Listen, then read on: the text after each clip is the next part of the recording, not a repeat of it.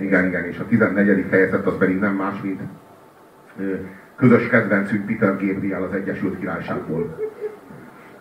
Éppen 14 helyen került. Igen. Nem, nem, akkor nulladik lenne. Én azt gondolom, hogy a 14. hely nyomán nem kell magyarázkodni. A 14. Eleve, hogy rajta van a te listádon.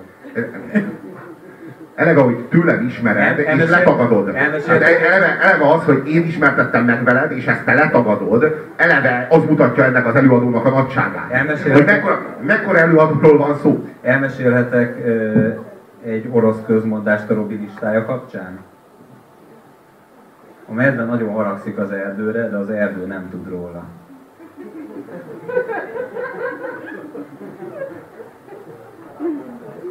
Ez azt, jelenti, hogy, ez azt jelenti, hogy ez valójában nem 14 csak az erdőnek én azt mondom, hogy ez a 14 De az a... tudja, hogy ez valójában a... Te vagy a mai kor erdős.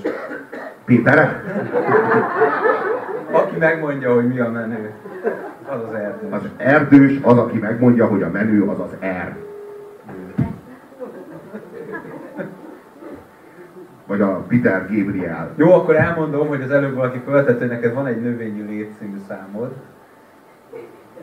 Valaki az előbb megkiabálta. Én mindig azt, mindig azt akartam tőled megkérdezni, hogy arra gondoltál, hogy búzafűlét, narancslét, citromlét. Ez azt jelenti? Vagy ez egy rendelésnél használatos kifejezés, amikor a pincér kijön ez egy hívsoviniszta, fallokrata ilyen öndefiníció akart lenni annak idején, de, de ez, ez, ehhez még várni kell, tehát azért még csak a 14. helyen vagyunk. Korai lenne. Tudok belőle pár mondatot szó szerint Olyan? de nem teszem meg.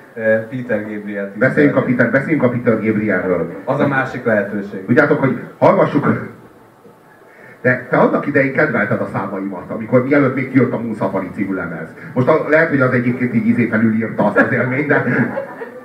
de... A, a legnagyobb élményem 2000-ben az volt, amikor letöltöttem a Moon és a californication és feltöltöttem a Robinak a zenét. De annak idején tényleg kedvelted a szarjaimat. Tényleg, elég. Szerintem zseniálisak a szövegei, de nem tudom, hogy a császár miért nem raktad fel a honlapodra. De az, az igazság, hogy a császár elődösből nem készült, de nem, nem készült belőle, tehát az végül is sosem készült el az a szám. Hát én, hát, nekem jó, jó ha te elmondod. Én majd, majd egyszer, egyszer majd rendezzük meg ezt a partit, de tényleg a Peter Gabrielnek valahol a meg, meggyalázása lenne. hogy a, most a, a, a, a császár elődös számomat előadnám. Tehát, hogy ez nem, nem biztos, hogy a, de, de, de, de, ja, ja, a második, a második félidő elején is ugyanekkora lesz a hangulat, és ugyanennyire akarjátok a császár elődös számot, akkor elmondom. De egyébként Most az, az elkapcsolni majdnem felhoztam a császár elődöt, hogy ő az a magyar DJ, aki rengeteget foglalkozik a számokkal, és, és az a zeneiség, meg ő szokott énekelni is. Igen.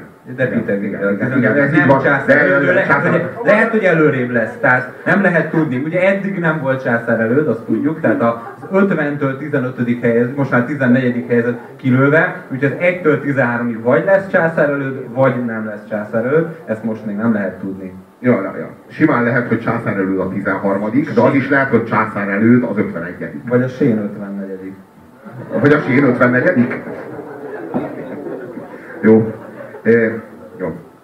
Jó. Kezdjük, a, kezdjük az én kedvencemmel, a Peter Gabrielnek szerintem a leglíraibb, leggyönyörűbb, leglélekemelőbb dalával, amit, a, amit a, a, én a Peter Gabriel életműből ki tudok emelni. Ez megadja majd a hangulatunkat, vagy majd a, meghatározza az alaphangot, és akkor azt követően értekezünk Peter Gabriel kapcsolatban.